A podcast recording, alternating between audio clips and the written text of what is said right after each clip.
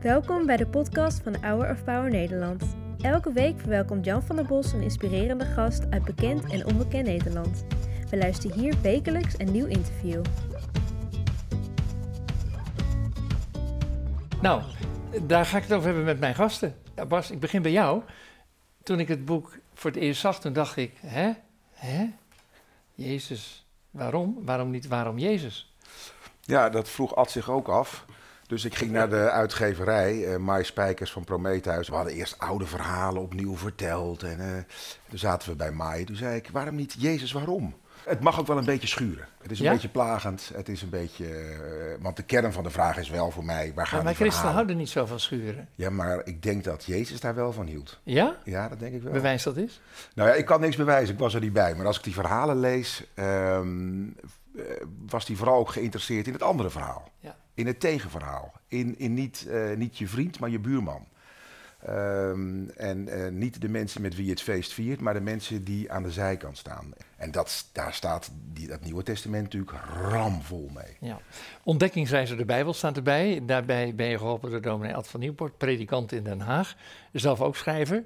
Voor jou was het geen ontdekkingsreis? Ofwel om met, samen met Bas te gaan ontdekken? Ja, elke keer als je die verhalen leest, dan is dat een ontdekkingstocht. Het is nooit zo dat je zegt, oh, ik ken die verhalen wel, eh, hè? het zal allemaal wel. Ik weet van tevoren al wat er staat. Ja, als je zo gaat lezen, dan, dan kan er niks meer gezegd worden. Voor mij is het elke keer weer helemaal opnieuw beginnen. maar hoe kwamen jullie dan bij elkaar? Wij hebben elkaar ontmoet toen ik eh, predikant in Bloemendaal was. Daar kwamen we elkaar op een feestje tegen. En dat klikte eigenlijk direct. Ik kende hem niet, hij kende mij niet. En eh, ja, dat is heel wonder. Dat heeft te maken met dat je in verschillende circuits zit, eh, Jan. Eh, maar dat klikte. Eh, en ehm, eh, nou, op een gegeven moment kwam je ook eens bij mij in de kerk. Of ik zei, nou, je, je komt Ja. eens in de kerk. En wat dacht je toen, toen je bij hem onder het gehoor zat? Nou, ik, eh, ik- ik ben wel gelovig opgevoed, maar Ja, ik wist katholiek. niet precies katholiek opgevoed. Ja, misdienaar geweest zo? Misdienaar geweest, zeker. Eh, dus ik, heb, eh, ik, zat een beetje, ik was een beetje verdwaald in het ietsisme. Laten Ja. we het maar zo doen. Er Wat, is wat iets, is maar- het iets is me? Ja, het ietsisme, dat eh, als mensen dan zeggen, ja, ik geloof in iets. Oké, nou, dat is allemaal prima. Iedereen, ieder zijn eigen geloof. Maar daar, daar zat ik een beetje in. Dus ik kon, ik kon niet onder woorden brengen wat ik voelde of waar ik eh, steun aan ha- uithaalde. Eh, en, en inmiddels vind ik dat in die verhalen. Maar dat wist ik toen nog niet. En eh, ik leerde Ad kennen, ik luisterde naar die preken.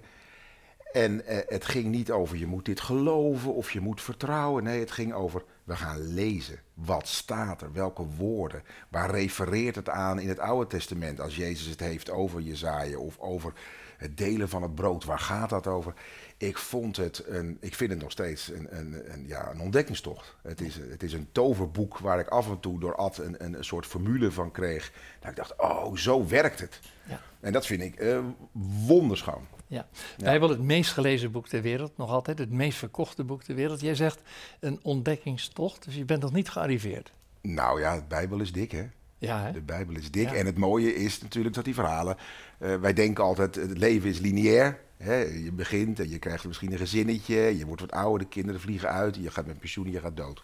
Het verhalen worden vaak lineair verteld. Maar het mooie aan die verhalen in de Bijbel is dat ze circulair zijn. Dus ze beginnen weer. Ah, maar waar moet je dan Jezus vinden? Waar moet je God vinden? Ja. Ah, moet je weer terug naar Judea? Je moet weer terug naar. Oh, je moet terug naar Jeruzalem. Oh, we moeten het verhaal opnieuw lezen om te begrijpen waar het eigenlijk over ging. Dus je blijft lezen. En dat, ma ja, dat maakt het ook zo spannend. Wat was nou je grootste ontdekking samen met eh, Bas?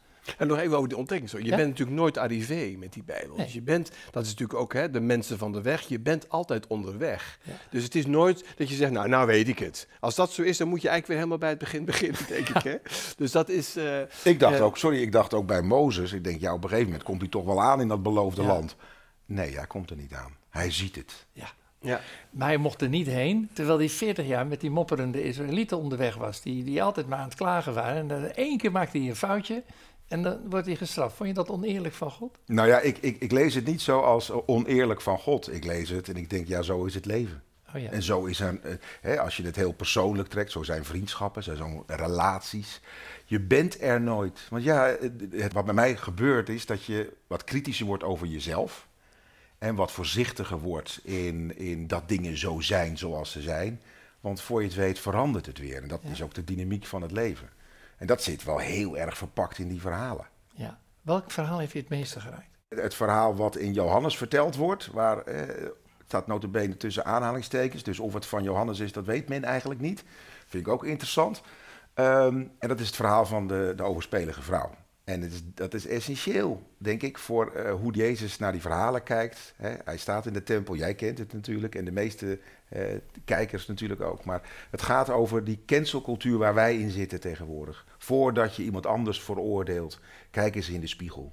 Voordat je iemand cancelt, een journalist, een buurvrouw, iemand die gaat scheiden. eh, voordat je al je mening al klaar hebt, Kijk eens in de spiegel, wie ben jij? Heb jij geen uh, schoonmaakster die je zwart betaalt? Ben jij nooit vreemd gegaan? Heb je nooit die gedachte gehad?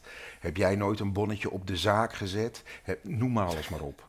En als je dat doet, en, als je dan, en dan pas nadenken voordat je wat zegt over een ander.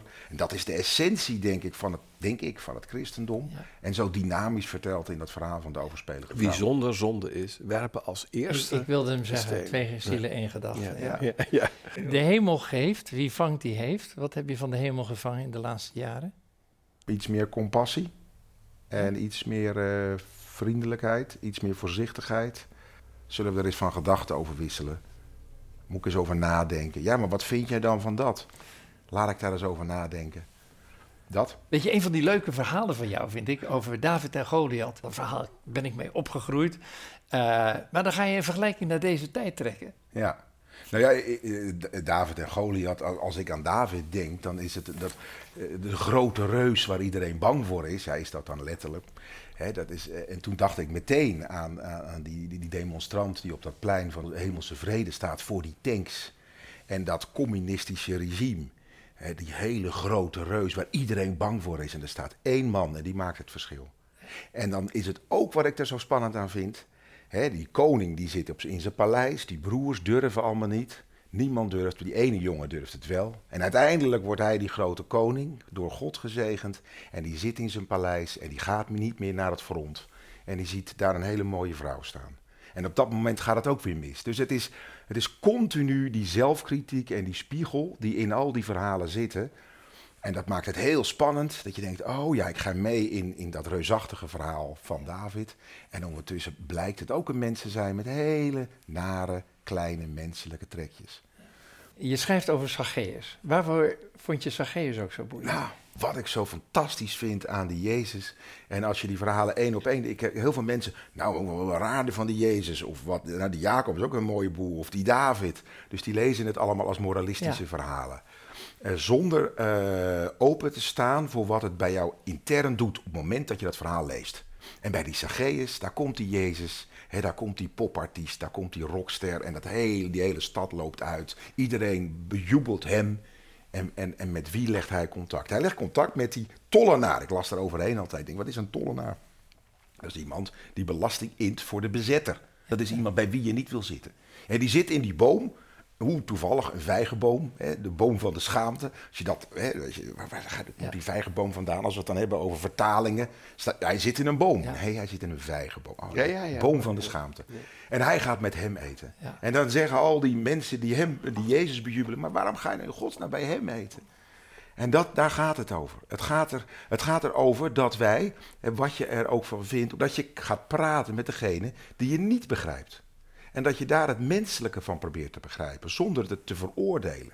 En dat, dat is denk ik de kracht van dat verhaal van Jezus. Ja. Ik vind het heel mooi. Zag, en Jezus ontmoet Zacchaeus. Hij noemt hem bij naam.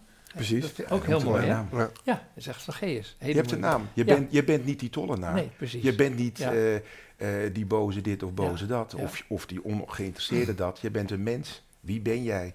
Mag ik met jou mee? Vertel me jouw Ja. verhaal. Heeft de dominee wel eens verteld hoe lang het duurde tussen de ontmoeting van Zacchaeus en de kruisiging? Ja, dat is- Zeven dagen. ja, ja. Dus de allerlaatste mens die Jezus aansprak, ja, toen naar Jeruzalem ging en toen gekruisigd werd. ja, Dus ja. in mijn fantasie denk ik, Zacchaeus met hem meegegaan, zijn nieuwe vriend, en dacht, en die heeft het allemaal meegemaakt. Want dat is het mooie van de Bijbel. Hè? Het is niet een glad eh, verhaaltje, wat, wat, eh, maar het gaat over menselijk falen, eh, overwinnen, meedogen, compassie, eh, noem maar op. ja. Hoe, Ja, hoe, dat- hoe, hoe, ja. hoe heb je dat was duidelijk gemaakt. Je had ook een boek over Mozes kunnen schrijven, want daar kan je ook gepassioneerd over vertellen. Ja. Maar het is toch hem geworden. Te kunnen begrijpen wie Jezus is, heb je ook wel heel hard Mozes nodig. Hij, hij is natuurlijk degene die zelf ook steeds weer verwijst naar die, dat oerverhaal waar we dan allemaal vandaan komen. Alleen men is vergeten hoe dat verhaal ook weer in elkaar zit en waar het verhaal eigenlijk over gaat. In die zin lijkt de situatie waarin Jezus optreedt heel erg op de tijd waarin wij leven. Dus Lucas begint met, met Zacharias en Elisabeth die het eigenlijk ook niet meer geloven. Daar begint het uh, kerstevangelie mee. En dat is natuurlijk, uh, denk ik, één op één te leggen op de tijd waarin wij leven. Dat we eigenlijk, we zijn die verhalen kwijt. Het bezielde verband is weg. En het, het indrukwekkende is dat dat eigenlijk gethematiseerd wordt in die Bijbel, in al, bij de profeten, maar ook in het evangelie heel nadrukkelijk. Ze verwachten het eigenlijk niet meer. Die engel die staat in die tempel, die zegt, Johannes zal geboren worden. Nou, Zacharias heeft er helemaal niet meer voor gebeden. Die gelooft er al lang niet meer in. Hè? Dat is het hele punt. Hij is, hij is daar ook niet voor niks stom geslagen. En dat is het mooie dat als je dan met elkaar gaat lezen, dat je, en dat hebben wij toch elke keer wel zo ervaren. En jij ging de Statenvertaling lezen. Dat ja, ja, terug naar de bron. Hè? Dus niet, nou niet de makkelijke vertalingen. De maar... vertaling van de Hoogmorgende Heren der Staten-Generaal 1618. Ja, maar dat is, de meest, dat is, de, dat is een, een monument in de Nederlandse taal. Dat wordt nog wel eens vergeten. Iedereen leest nu die hele makkelijke vertaling. Maar eigenlijk is de Statenvertaling, dat is zo'n rijke Bijbel. Want dat zit zo dicht tegen dat Hebreeuws en dat Grieks aan. Nou, dat heb jij toch ook echt Ja, ik vind het fenomenaal, ja. Ja, joh. Ja, dat- en ik, en ik, vergelijk geen- dat wel eens, ik vergelijk dat wel eens met een cover. Als jij eh, My Way hoort in Tormelinos ergens met een dronken vijftiger... die daar My Way staat te blaren, dan begrijp je de schoonheid niet. Maar als jij Frank Sinatra dat origineel hoort zingen... met het originele Een goede arrangement... vergelijking, hè? en dan hoor, je, dan hoor je Frank Sinatra dat doen en je denkt... ja, oh, dat is het. Ja. Jij kunt zo mooi zingen. Jazeker. Zing hem eens even. Nee, ik ga niet zingen. We laten het aan Sinatra over. Nee, dus terug naar de bron. Dus de, de meest authentieke vertaling, ja, daar, daar, daar ben ik enorme voorstander voor. Juist door heel dicht bij die taal te komen, kom je dus ook heel dicht bij die boodschap. Dus die, die taal is zeg maar het voertuig van die boodschap. Dat is ook een heel oud Joods besef. Hè? Dus als die woorden gaan spreken, dan komt die boodschap helemaal mee. Nou, dat heb jij volgens mij, En dat, eh, of dat hebben wij met elkaar Ja. steeds ervaren. Ja. Het is een feest, Jan, om Ja. dat met elkaar zo te Nou doen. ja, hoor. ik zie ook de, de correspondentie tussen jullie die af en toe in het boek voorkomt. 300 pagina's, Jezus waarom. ja. Vat het eens samen in enkele welgekozen zinnen. Het hele boek. Of is dat een moeilijke vraag? Nou, ja. Ik denk, wat ik merk in het land, met de voorstelling waar, in Gods naam waarmee ik in het land sta overal, was een- wat, wat een enorm succes is, waar ik 70 enorm blij voorstellingen, ja, allemaal ben, eh, uitverkocht, samen met de protestante kerk in Nederland. Ja, met Yvonne van de Erebeent. Ja. En, en wat ik daar merk in die zalen, maar ook bij lezingen bij, bij seculiere mensen, bij niet-kerkelijk Ja. mensen, dat we het verhaal niet meer weten. En ik wist het ook niet. Ik zat ook een beetje in het ietsisme. En doorad ben ik die verhalen gaan lezen. En, en heb ik nu een, ha- een handvat. En denk ik, oh, daar gaan die verhalen over. Waarom zijn er elf vrije dagen in Nederland en daarvan zijn er acht christelijk? Maar we weten het niet meer. Pasen, Hemelvaart, Goede Vrijdag. En hoe gaven ze het dan om dat te lezen? En dan te denken, oh, zit het zo in elkaar? Ehm, ik vond het een beetje jammer. Mijn vrouw heeft het gelezen. Die vond het fantastisch. Die had het in een dag uit. En, en Toos zei, nou, nu weet ik ook alles. Daar heb jij vier jaar over gedaan. 2000 jaar later hebben we het er nog over. Tja. Dat is natuurlijk een immens wonder, onbegrijpelijk groot wonder. Ja. En ook met alle geleende autoriteit die ik natuurlijk van Ad heb, hè, voor alle duidelijkheid. Alles wat ik over die Bijbel weet, dat heb ik natuurlijk allemaal van je Ad eh, naar binnen gelepeld. Geleende autoriteit. Geleende autoriteit, ja. Zoals het uiteindelijk natuurlijk voor ons allemaal Hij heeft het ook weer geleend? Hij heeft ook weer geleend, precies. Uit dat boek. Ja. Ehm, Maar wat mooi dat generatie op generatie op generatie op generatie, eh, eeuwen en eeuwenlang het, het, het, het verhaal niet eindigt, maar doorgaat. ja. Wat willen jullie eh, beiden als boodschap meegeven aan de kijkers? Nou ja, we leven natuurlijk in een, in een hele verwarrende tijd. Alleen al in Nederland, maar ook wat er nu natuurlijk gebeurt op ons continent. Wat er in, in Israël, Oekraïne. Gaza gebeurt. Dat zijn, ja, alles gaat heel anders dan wij, denk ik, tien jaar geleden dachten. En dat, dat vraagt om een nieuwe oriëntatie op de vraag, waar gaat het eigenlijk om? Waar, eh, waar, waar, wat is mijn bedoeling in dit leven? Wat is mijn bestemming? En eh, wat ik dus heel erg hoop in deze tijd, dat met kerst ook inderdaad het licht aangaat. Hè? Dus we, we, noemen, we zijn dat verlichting gaan noemen. Maar dat we inderdaad gaan ontdekken dat er niet vanuit onszelf, maar vanuit die andere kant er een licht wordt aangestoken waardoor wij moed krijgen En niet met angst naar de werkelijkheid kijken, maar met vertrouwen.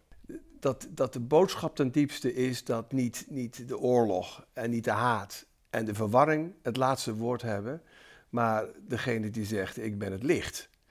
Als je dat voortdurend je te binnen brengt, dan uh, sta je op uit je verlamming en dan word je weer mens, een hoopvol mens vol vertrouwen. Ook dat uiteindelijk niets onmogelijk is. Ik denk dat dat misschien wel de grootste bij, bijbelse boodschap is die je kunt doorgeven. niets is onmogelijk. bij God. Ja? ja? En, en dat is als je, als je dat op de een of andere manier, als dat tot je door mag gaan dringen, dan word je mens en dan kun je weer ademhalen en dan krijg je richting. Daar ben ik nog heel erg van overtuigd. Het is wel leuk om onder zijn gehoor te zitten, hè? ja. Ik wou zeggen, ik, ik, hoef hier niks meer aan toe te voegen. Nee? Dit, nee, maar ja, dat... we hebben het toch wel. Ja, nee, ja. Ik vind het fantastisch om naar Ad te luisteren. En, en, en mijn uh, misschien uh, huistuin- en keukenvertaling daarvan zou zijn... ja, gun jezelf, maar ook je omgeving iets meer menselijkheid, iets meer compassie. Jezus, waarom? en uh, wat mooi dat jij pas op een ontdekkingsreis hebt meegenomen. Ik zie dat jullie dikke vrienden zijn geworden. Dat is ook heerlijk om te zien. En uh, ik zou graag eens een keer bij zo'n gesprek in een hoekje mee willen luisteren. Zeer welkom. Ja, ja? Oh, zeker. Nou, uh, je weet wat je zegt, hè? Ja, zeker. Okay. het komende jaar gaan wij ook allerlei lezingen doen en kloosterweekenden ja. organiseren. Dus Jan, je bent van harte uitgenodigd. Mooi. Dat zou leuk zijn. Goed. Ja. deze, die spreek jij ook regelmatig uit vanaf de kansel, denk ik. Heel mooi. Ja. Statenvertaling. Statenvertaling, ja, be bewust gedaan. Dankjewel. Mooie, mooie tekst. En uh, jou geef ik graag iedere dag geliefd, 365 positieve aanmoedigingen. Dankjewel. Nou, dat doe jij ook. Zeker. Dus, uh, heren, ik wil jullie heel hartelijk danken. Ik vond het uh, bijzonder aangenaam.